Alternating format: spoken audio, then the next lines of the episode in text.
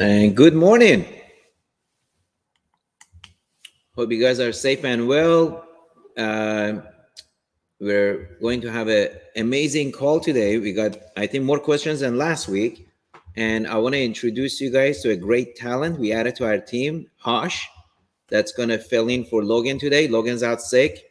I got three employees out sick, and uh, seems like everyone this uh, this round got the COVID. Um, hope you guys are safe and stay out of trouble. Uh, we're gonna wait a few more seconds for you guys to hop on, and then we're gonna have uh, Harsh read me today's questions. And we do have a new member, I believe, is Mr. Rezwan Khan. So welcome to the group. Uh, hopefully, you'll join us for the call today, and uh, we'll get started shortly.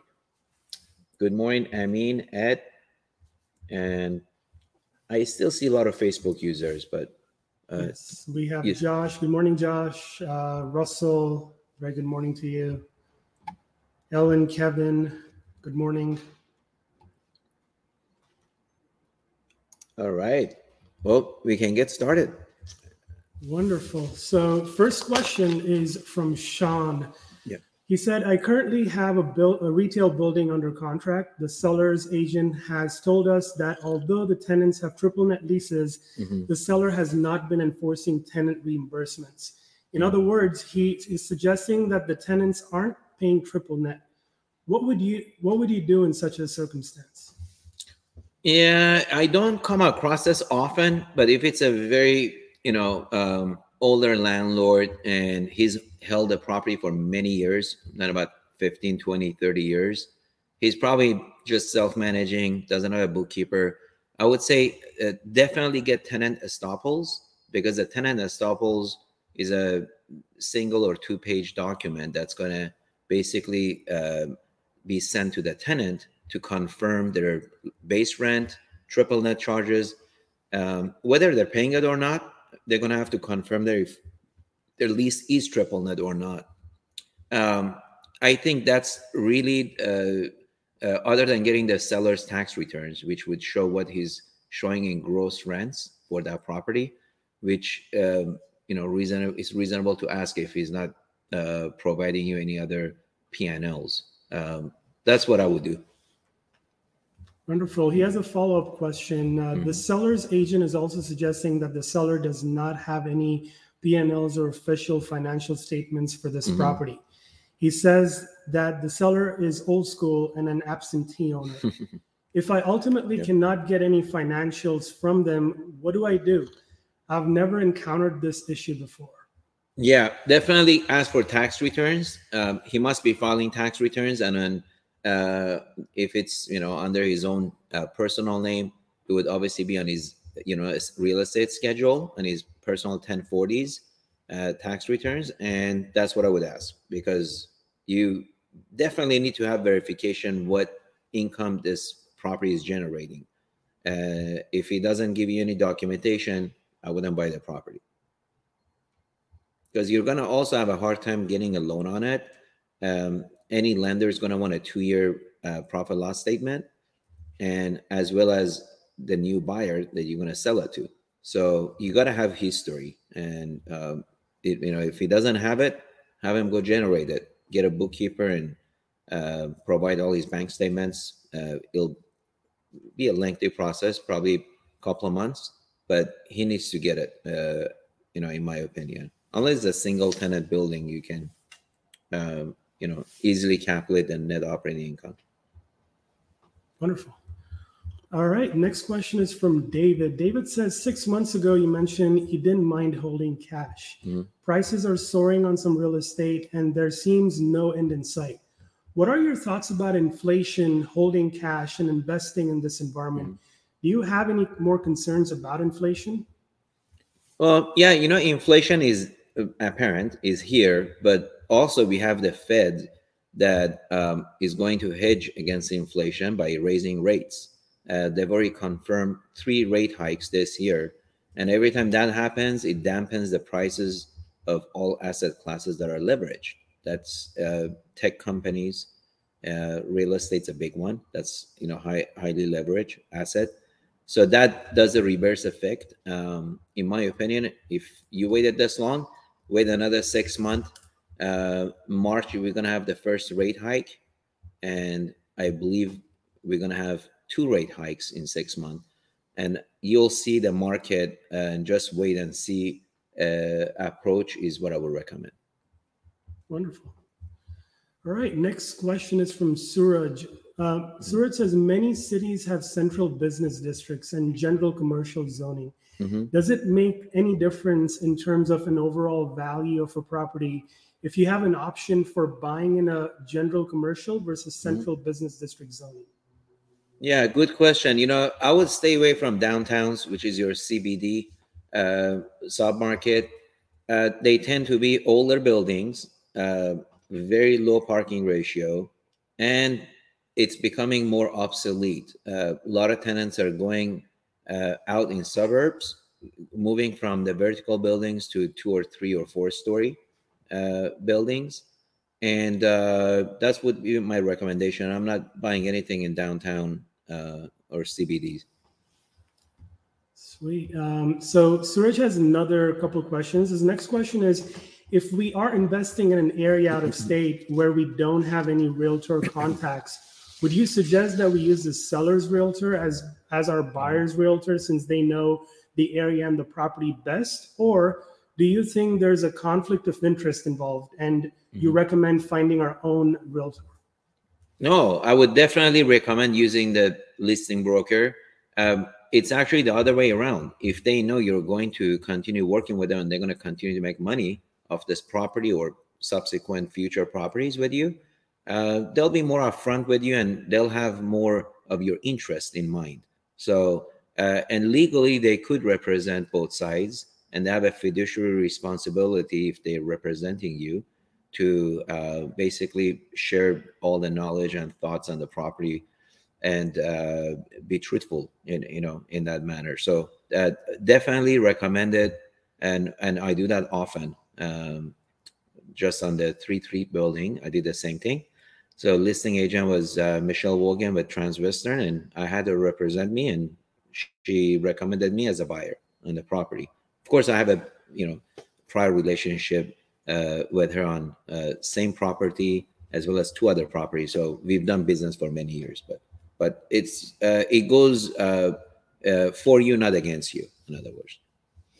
Gotcha. Wonderful. Uh, last question from Suraj. What would you do? I'm sorry. What would be a good FAR for mm-hmm. us to look at for when we research or buy properties? Mm-hmm. You know, floor area ratio is obviously for every asset class is different. As a general rule, you know, anything under 0.25 or less, uh, it's it's favorable. Uh, so that means if you got 10,000 square feet lot, your building would be 2,500 square feet floor area. So it would be 25%. So 75% is land, right? So anything anything lower than 0.25, I see it as a great value add for development, um, or doing call center or medical. Very nice. All right. Our next question is from Rizwan. Rizwan, welcome to the team. Um, he said, I lived in San Diego. Mm-hmm. I'm moving. I, I, think I may have to drive an hour to places like Temecula, like Elsinore, Corona. What do you think about going to other states and search for better deals? Oh, I love out of out of state deals. you get um, obviously a much bigger territory to cherry pick from. Uh, number two, you get a much higher cap rate. Um, San Diego, Orange County, you know, you're not going to get much. There is a lot of demand uh, from buyers uh, because there is a you know values are high, so there is a lot of sellers selling their property. So there is a 1031 exchange money going around that they want to go ahead and reinvest in their you know San Diego Orange County market where they sold their property. So because of that, uh, the is always staying high unless we you know, we go through you know the next down cycle. But out of a state is great. You uh, get a much uh, you know bigger pot to cherry pick from, and also higher uh, cash flow. Cool. His second question is currently I'm qualified for a 1 million purchase with 150k down. Mm-hmm. That said, what asset class would be best to start with? Would I find how can I find deals and what mm-hmm. brokers to use? You know, I like I've mentioned in the past. I like a small retail centers that ta- they're tailoring to the neighborhood, immediate neighborhood. Uh, you know, and you should be able to find you know a, a neighborhood retail center for a million dollars, uh, give or take, if you're out, looking out of a state. Um, I don't like office buildings uh, in that price range, um, but retail center is one I think I would focus on. It's much easier to exit on a retail center than an office in this market. So, um, if your intention is to find a value add, add your lipstick, and uh, make the property more efficient and flip it, I would stick to a small retail center. Wonderful. Last question. I think I know the answer to this one. What is your opinion on getting a real estate license? Absolutely. For a few hundred bucks, you can be licensed. Now, it is a seller's market. So, on most properties I'm putting offers on, I'm not asking for a fee. But in a down cycle, uh, I've always been able to get a fee on every single deal, including this building I bought in uh, recession in 2011. I got a two and a half percent commission on a 3.1 million dollar deal. So there was 75, 80 grand. I only put 10 percent down, so I got almost three percent of it back from my commission. Uh, because it's going to be a buyer's market, sellers are going to give up uh, more fee. Uh, you know, in that in, in, those type of markets. So you, you know, it's not just getting fee uh, by being licensed; it's getting knowledge. Uh, the knowledge you get by being licensed you're going to learn all the real estate principles how is the appraisal uh, you know come up with a value sales approach replacement cost and uh, income approach so it's good to get educated for a few hundred bucks and now you're going to be a real estate professional if you practice and you do have some tax advantages that are huge if you do um, in california you got to uh, spend 750 hours a year uh, as a real estate uh, agent to become you know be identified as a professional uh, in eyes of IRS, but in some other states are different. But you have tax benefits, you got knowledge, and you could earn money. So, no brainer. Wonderful. All right, next question is from Robin. Robin says, Have you ever sold a property because an appraisal came in too low and you knew it would sell for more? Mm, don't follow. Um, no, I've never had that scenario.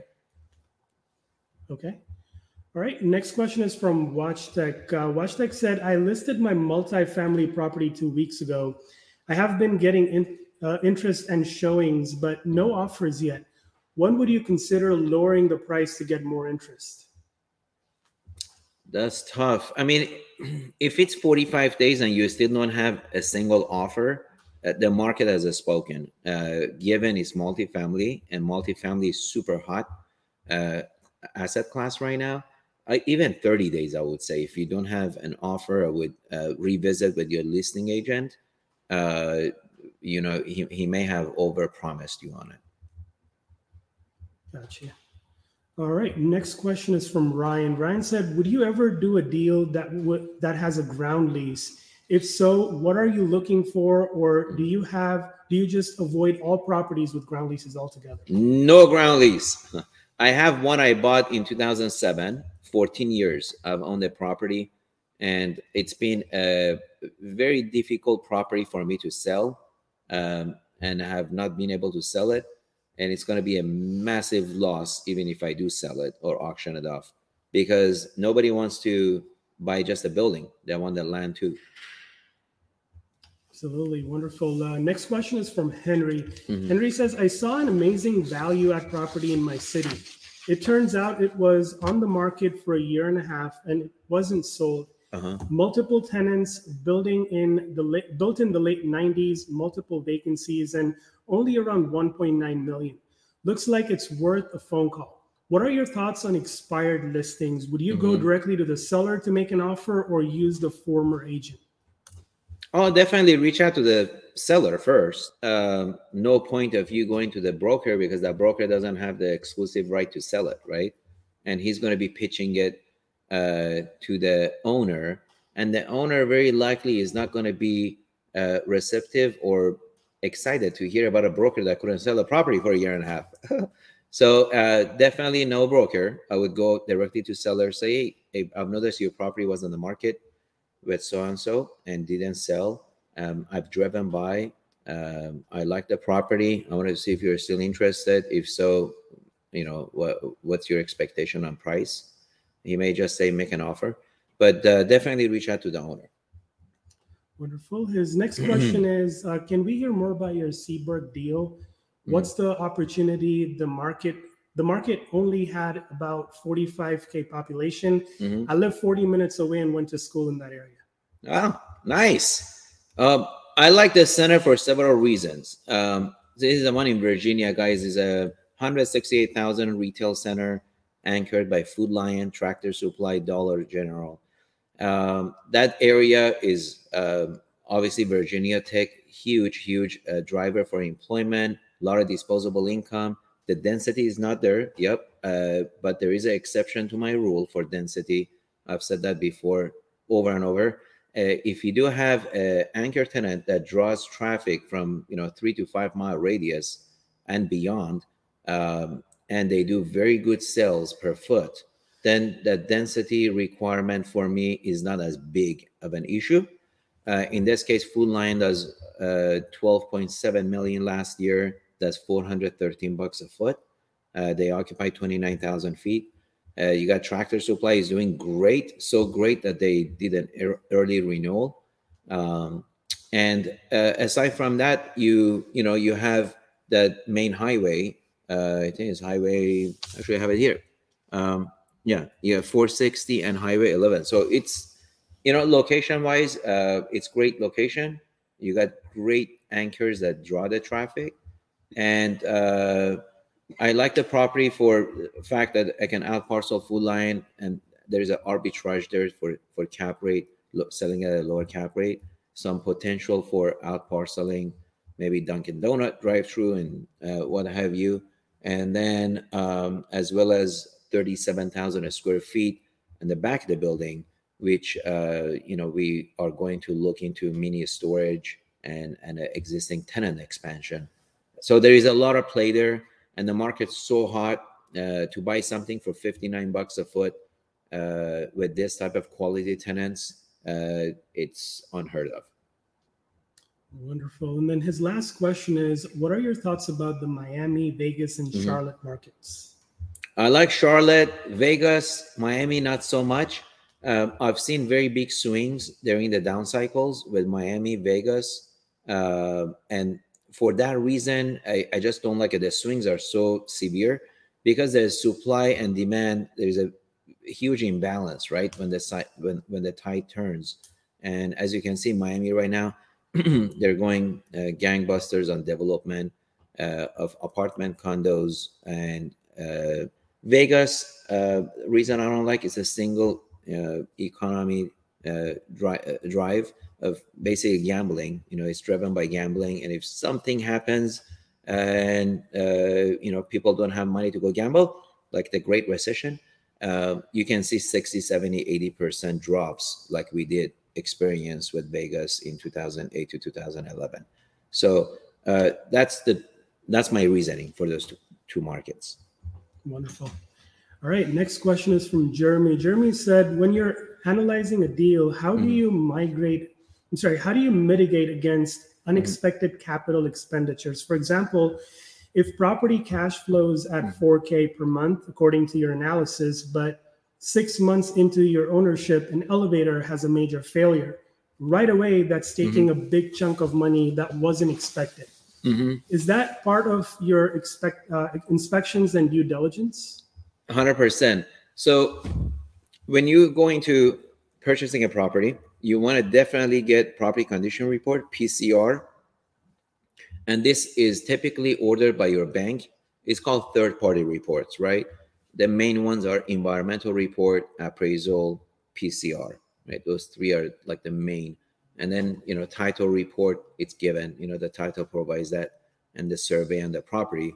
Uh, but bottom line is when you get your PCR, uh, it'll tell you if there's any immediate repairs uh, necessary and what are the budgeted repairs for the next five years. Sometimes they do a 10 year schedule. Um, aside from that, you want to check your service contracts. In this case, you mentioned elevator.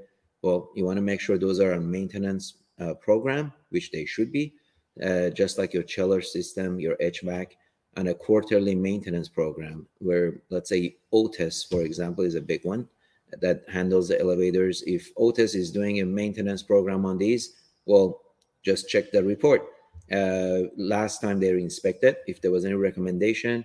Um, but in general, the PCR will uh, give you enough color to avoid a substantial, you know, uh, downfall and, and, and any any failure on elevator or big equipment on the property. Gotcha. Wonderful. Jeremy has another question. He said, if you do find something during the due diligence, is it common to ask the seller to either remedy the mm-hmm. situation mm-hmm. or reduce the price since you'll have to replace it? Hundred percent. It's it's pretty much expected, um, unless the seller has noted in the offering memorandum that the you know certain uh, parts of the property are in need of repair uh, or the broker discloses it to you, then you know it's no surprise, right? Uh, you would make an offer assuming you're going to have to put a new roof or uh, remedy that uh, that situation. But yeah, it's expected if you do get a surprise during due diligence to go out and kind of meet in the middle usually on the cost. Wonderful. Next question is from Edward. Edward says, when looking at apartment units, is there a criteria for per price per unit that we mm-hmm. can use as a metric similar to price per square feet when looking at commercial properties or is residential mainly governed by location uh, no i mean multifamily usually you call it price per door but when you do that you want to make sure you're comparing apples to apples uh, you could have a 12 unit all studio that's 400 square feet a, a unit versus a 12 unit two bedroom one bath that's 800 square feet each i mean that's not apple to apple right so you got to make sure you uh, pick the right unit mix on the comps and about the same square footage uh, ballpark. But GRM is another indicator a lot of multifamily investors use, uh, gross rent multiplier. And that's usually basically taking your gross rents and time use a uh, multiplier on it. If it's, you know, nine or less, usually is good. Uh, that's basically the property selling nine times gross rents, for example, right? But uh, when you want to do comps, definitely unit mix and the size of units is what comes to uh, and garage too. If there are unit a building with garages or carport and one doesn't have garage, that's a big one. You want to adjust value for that too. Wonderful. Next question is from Zoran.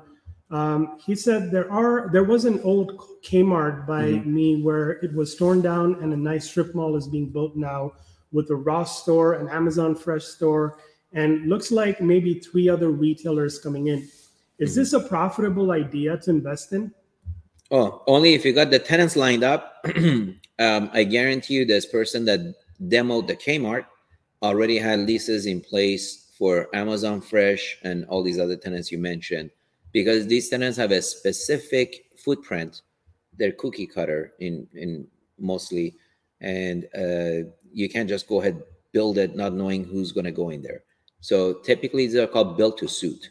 Um, you'll go get your anchor tenants, you build to suit for them, and then you'll put some inline stores for your mom and pops to come and occupy. Wonderful. Our next question is from John from the Facebook comments. He said, if let's say you have enough capital to cover a commercial property with 70 to 75% LTV, mm-hmm. and the property after underwriting is at least cash flowing with a 1.25 DSCR, mm-hmm. uh, but you have no prior or minimal income to show for, could you still have could, could you still qualify for a commercial loan, or would not having any income be a deal breaker? Also, mm-hmm. would suggest um, either partnering up with another investor who can qualify for that loan, or find a consigner. Mm-hmm. Co-signer, yeah. Uh, Yeah, definitely. If you don't have no income on your tax returns for two years and you don't have experience owning a shopping center uh, or any kind of income property, you're gonna have a hard time. Even though property does provide cash flow and debt serv- debt service coverage is there, lenders want to see an experienced owner to be able to perform, right? what they don't want is uh, you have a fifteen hundred dollar uh, lease on your Porsche, you don't show income, uh, and you go ahead uh, buy the property three years from now, you have basically been a burden on the property's cash flow. You don't have money to pay the property taxes, and the property deteriorates. You have a lease, a new tenant that wants to lease, and you have to pay 70 grand in TIs, but you don't have it, and the property will suffer. And the landlord, uh, the lenders obviously want that collateral to be in good hands. And if you don't have uh, some experience and some income, you're gonna have definitely a need for a co-signer or a partner, equity partner. Wonderful. Next question is from Ali. He has uh, uh, three questions. Facebook Mhm. comment. Uh, what occupancy percentage are you targeting to eventually get your 333 building in Texas up to? Given the general Yeah. office market and Greenspoint area is in particular, Mhm. and in what time frame are you expecting to it to happen? Great question. I just had that conversation um, yesterday with Michelle Wogan, my leasing broker. Um, Greenspoint is one of the toughest markets right now. They actually changed the name um, to uh, Greater Northern uh, Houston, I believe. But I do have uh, quite a bit of vacancy in that property. I think we're at 33% occupancy. And uh, we plan to get it to 80% occupancy within two years maybe two and a half years.